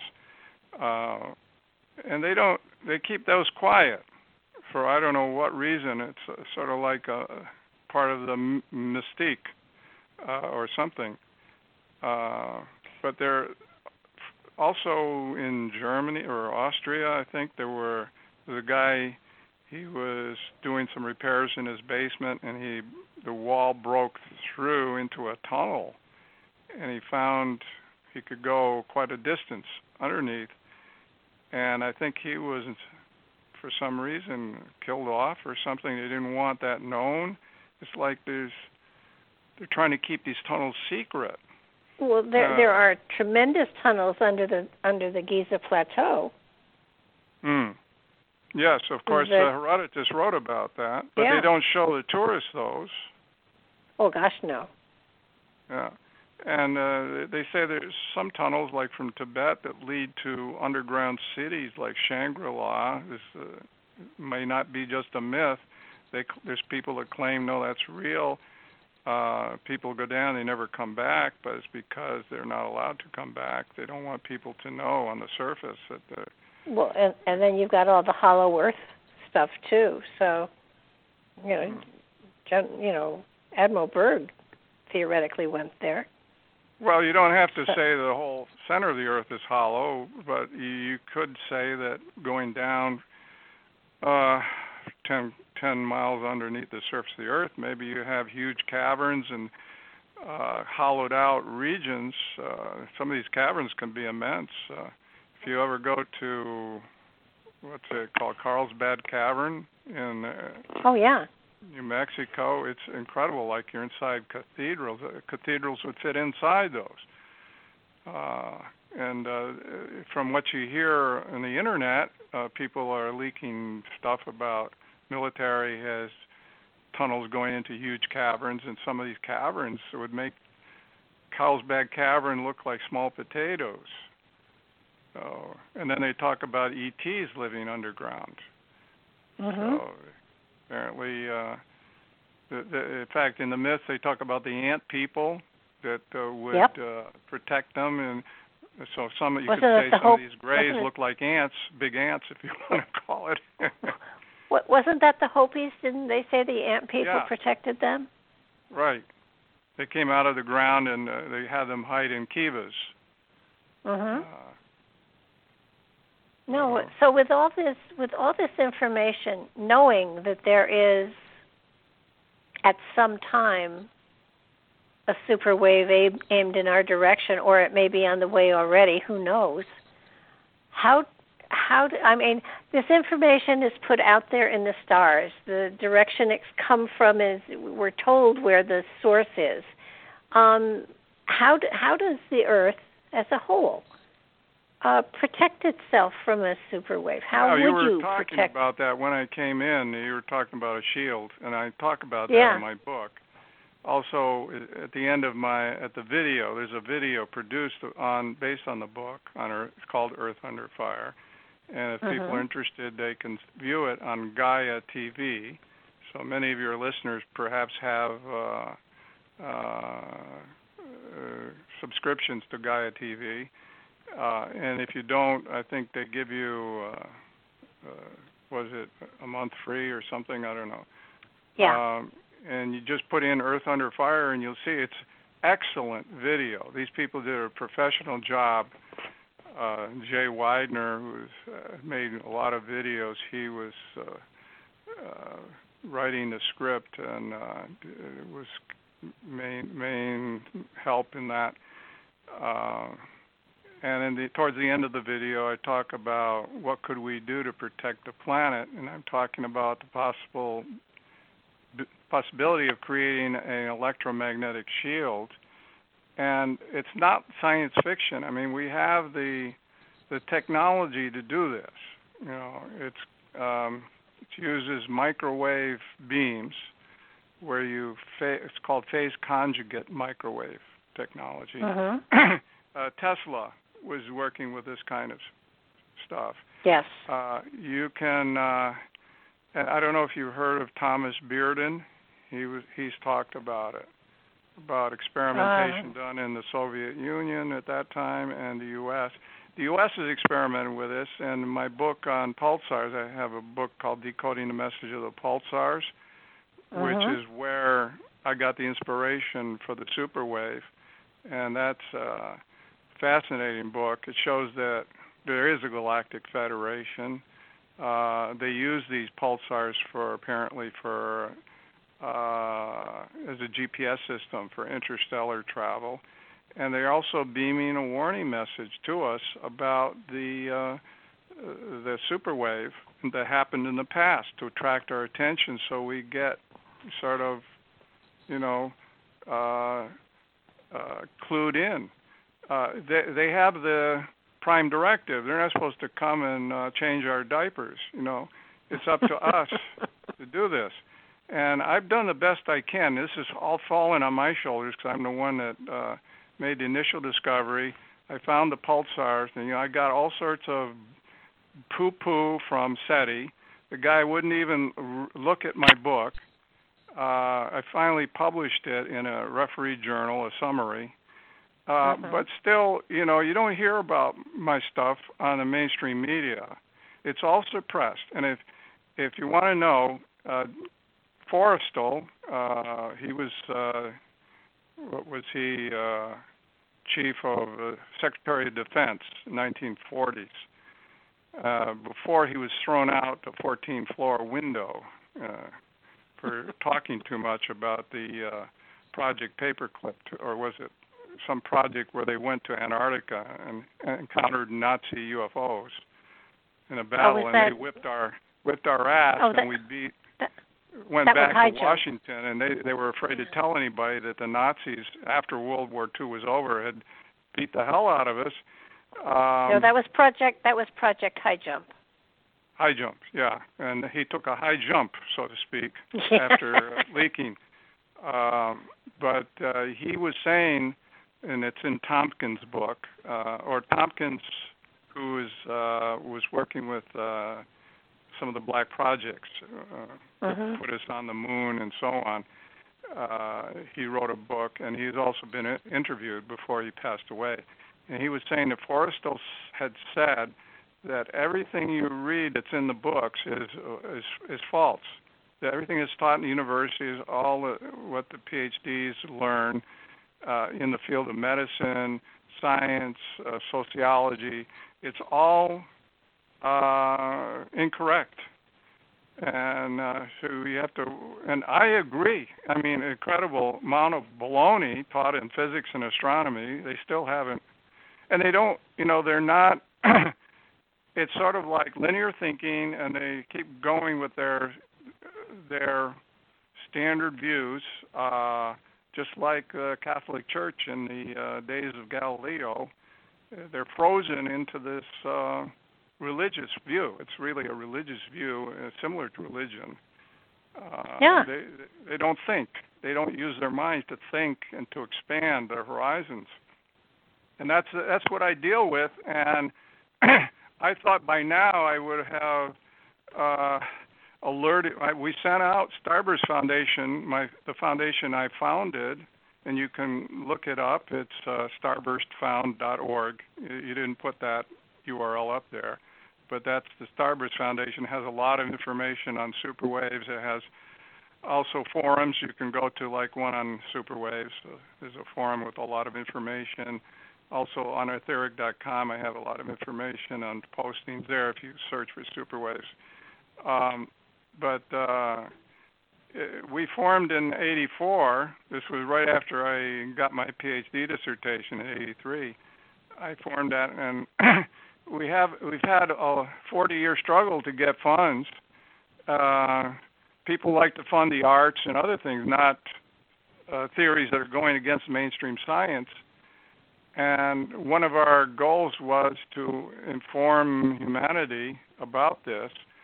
Uh, we did send out, we had a project uh, sort of to inform the, all the main governments. We sent a brochure summarizing all about the superwave theory and the, the fact that we are overdue for one, and so that they will understand. And this was back in in the 80s when we still had nuclear weapons, and we were warning them to not mistake the EMP for a nuclear blast. We don't want another world war with nuclear bombs. And right. unfortunately, they got rid of their weapons to some extent but uh, we sent to uh, all the UN ambassadors, to the White House, to uh, defense, some of the defense committees, Senate uh, defense committees, uh, nuclear defense agency, so on. And we did get back some responses. Uh, Senator Hatfield wrote me a nice letter back from Oregon, and uh, some of the ambassadors, like the British ambassador, Tanzanian ambassador, uh, a few others, uh, who they weren't, you know, they weren't criticizing the idea. They were saying thanks for letting us know, and and they would uh, take it seriously. Um, but all that has probably been forgotten. You know, here 30 years later. Um, and I don't know. You know, I did the best I could. You know, and I don't know who else is going to be coming in my wake. I'm getting on in age. Uh, I'm hoping I will, if we do have a super wave in 2029, like uh, Peter Deunov says, I hope I'm alive to see it at least. so, sort of like the guy on the volcano there in what was it in 2012? He's on the volcano and when it erupts. I love that movie. Yeah. uh, but uh, anything people can do to spread the word, read my book, see the video, and uh, there's also my dissertation. If you're into reading technical stuff, uh, I have 700 pages. Don't think hmm? so. it's updated. I've updated it with a lot of nice pictures. You see a lot of nice Mars pictures of the canes of Mars in color which oh, you wow. can't really do that in uh, Earth Under Fire. Earth Under Fire is black and white. I have a few yeah. pictures there, but these some of these pictures are astounding, and uh, you know a lot of I keep updating it with the latest information that's coming out. You know the superwave theory has made something like 13 or 14 predictions that have all become confirmed. So there's the track record. And if you're interested to see them, to read them, uh, go on uh, Starburst, go to starburstfound.org and sl- select predictions or etheric.com. I have also there, superwave predictions, and it lists uh, all the predictions and you know things where they were thinking entirely different. Like for example, they thought galactic core explosions happen every 10 to 100 million years, and I was saying no, it could be every 10,000 years, fairly big ones. And Mhm. uh, later they found, as they were studying these, sure enough, now they're saying every 10,000 years. Uh, in fact, a fellow who's working for Starburst was one of our volunteers. We're a volunteer organization. We don't have money to pay anybody. If you want, please make contribution. We're currently sustained by one donor only. Without this one guy, you know, where would we be? Uh, so please make contribution to the foundation because we're supposed to be the ones to alert the world if we see the signs coming because they got it totally wrong. You know, it's incredible so much baloney that's out there in the scientific world. Uh, and uh, so I have all this on my shoulders. I wish we could hire people to have a mass media campaign. I, you know, I write my own press releases, and they're not published. You know, we uh, maybe need to pay people to get things in print. I don't know, but um, I'm doing the best I can, and of course I work in other fields too. So I'm not now doing this only. I also work on subquantum kinetics, and it would be nice to have people working just on this. Uh, uh, one book has just come out uh, called uh, Day After Singularity. It really promotes my book on pulsars, decoding messages of pulsar. Devotes a whole chapter to it because he considers it so mind blowing. It's proof. It's actual proof of life outside of our planet. You know, and uh, well, and, and benevolent, benevolent life because they're trying to help us. You know, if we will help ourselves, if we will only help ourselves. So now uh, we have the technology to create shields instead of using the technology to demolish the World Trade Center like it was used because you can Mhm. make directed energy weapons, and I talk about that in my book, Secrets of Anti-Gravity Propulsion. This technology is described there.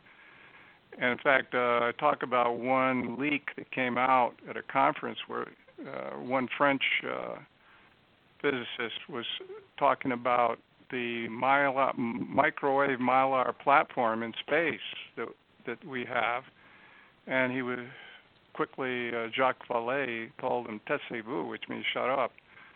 Uh, people aren't supposed to know about that. In other words, it's mylar, so it's not detected by radar, and it's a microwave beam platform.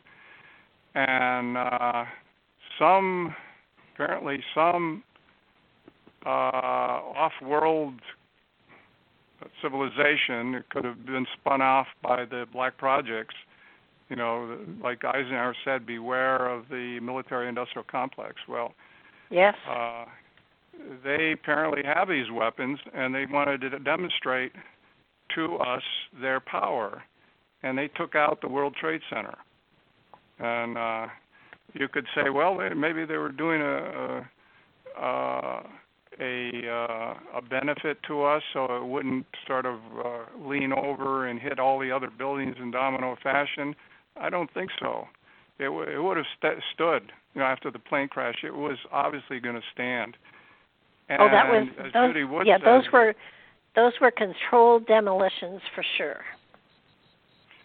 Yeah, uh, but uh, you watch it, as Judy Wood said in her book, uh, you see a dustification of the building. You see concrete falling, and it turns to dust in midair. And Yeah. controlled demolition doesn't do that. They found No, cars true. with burned roofs. The paint was burned right off the roof uh, in, in a, uh, a bullseye pattern.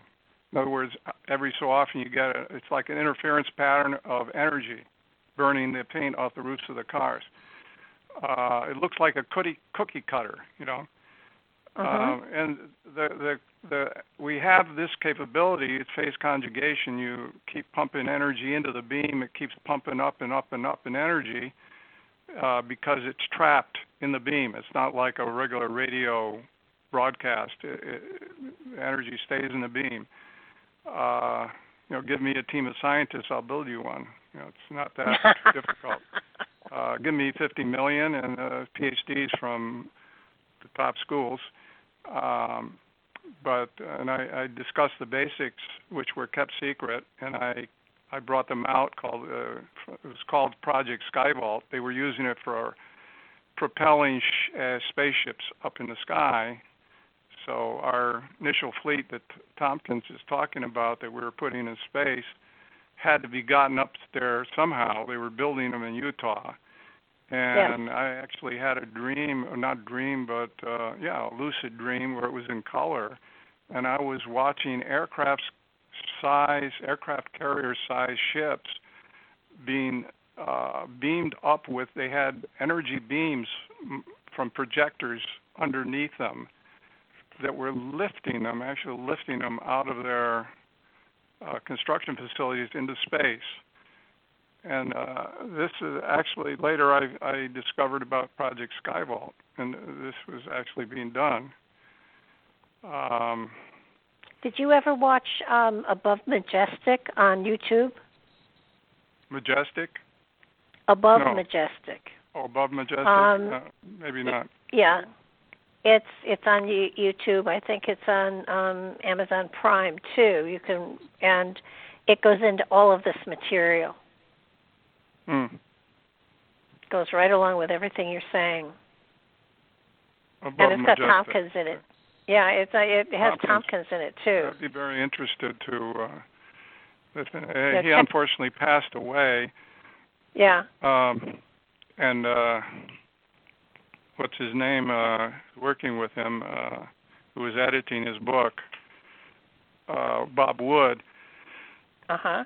He's supposed to come out with two sequels that Tompkins Ah. wrote, and he was supposed to edit. And uh, I contacted him before COVID, and he still hadn't finished the editing, but he expected it to come out soon.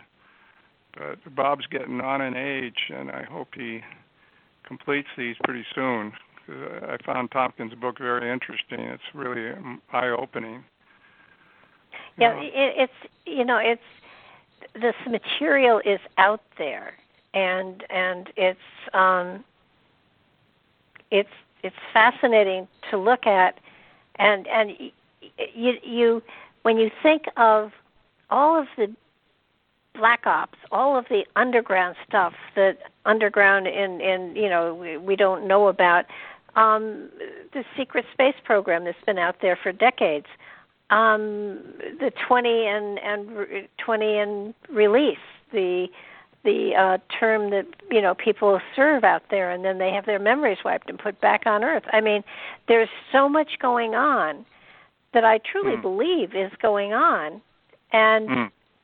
it it's sort of like uh, the show is is one of the formats that you know you you you put it out there and you say to people think about this. See what feels right. See what doesn't feel right. Because you know at some point in time um humanity has to as a whole embrace where where we are going because we are being kept in the dark ages and a great deal of our society is is out in space already which is really scary Yes. Yeah. so um but your material goes right along with all of this so um The which, you know the which it material? All of the material you're talking about Oh, yeah. is is it, it, it dovetails right in with all of this other material and you know the more you're not in you you've been working in isolation and yet there's so much else going on out there that at some point in time it's all got to come together because if it doesn't then then we become we become Well- pieces in a in a in a game Yeah, puzzle and I- we don't even know what the game is I have gone and given a lot of lectures uh, conferences about superwaves, uh, of course on other topics too, but a lot on superwaves. Um, but I I haven't been to that many science conferences because of the expense. Starburst doesn't have the expense to fund me to go to some of these major science conferences and open the eyes of the scientists, if it's possible to open their eyes.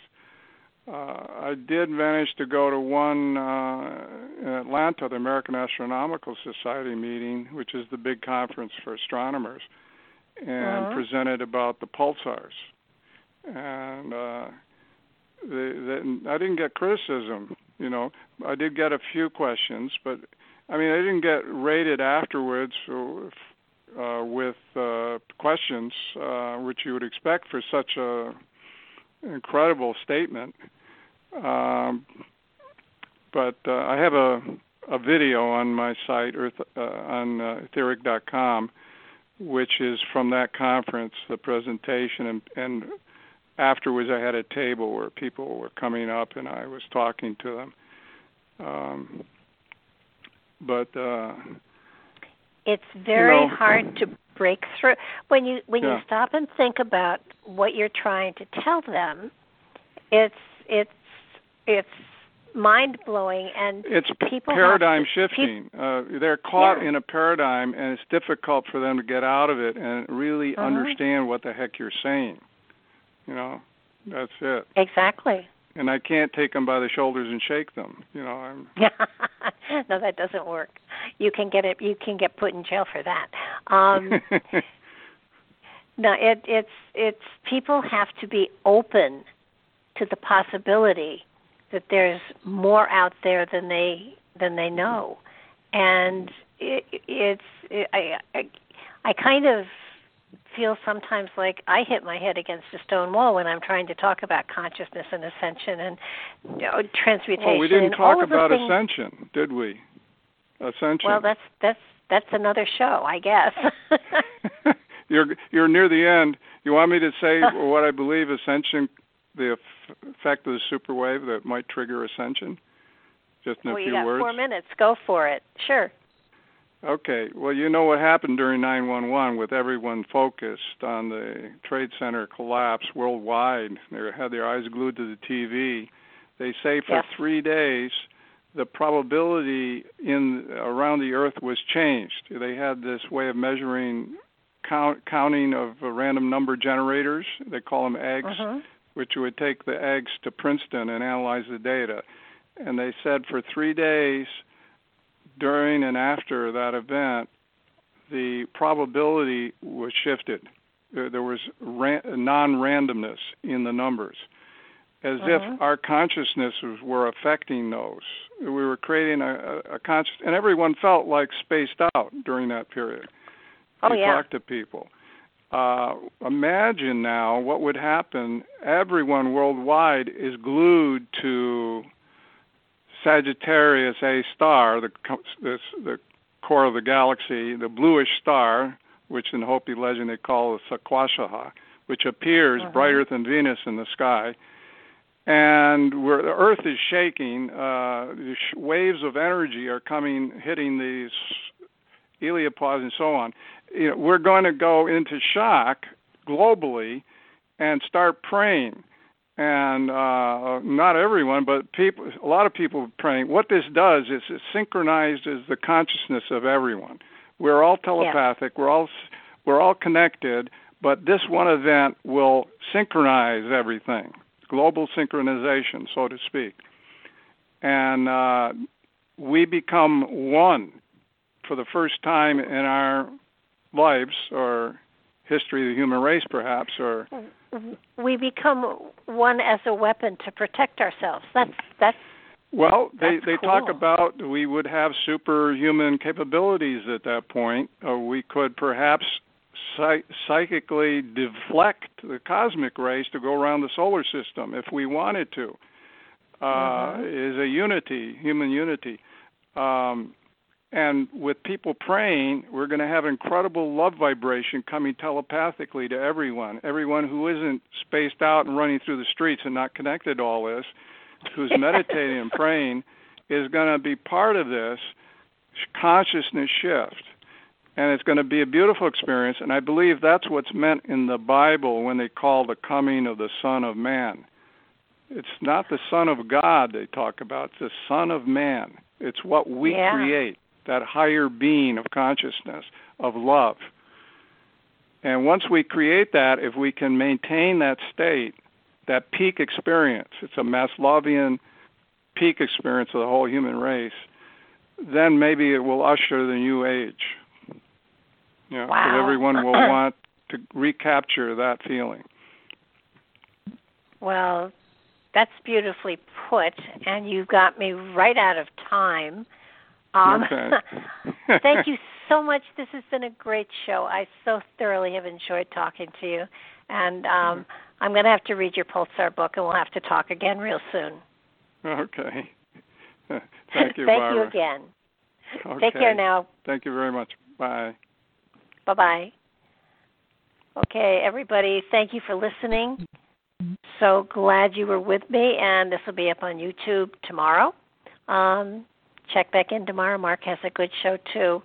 This is a good one. Pay attention to it, listen to it, and do check out the book. It, the book is the book is phenomenal, and um, I will talk to you soon. Oh, Thursday. I'll be back Thursday with Graham. Uh, with Graham. Graham, I think. Yes. I'll, I'll be back Thursday. Check it out. Good night now.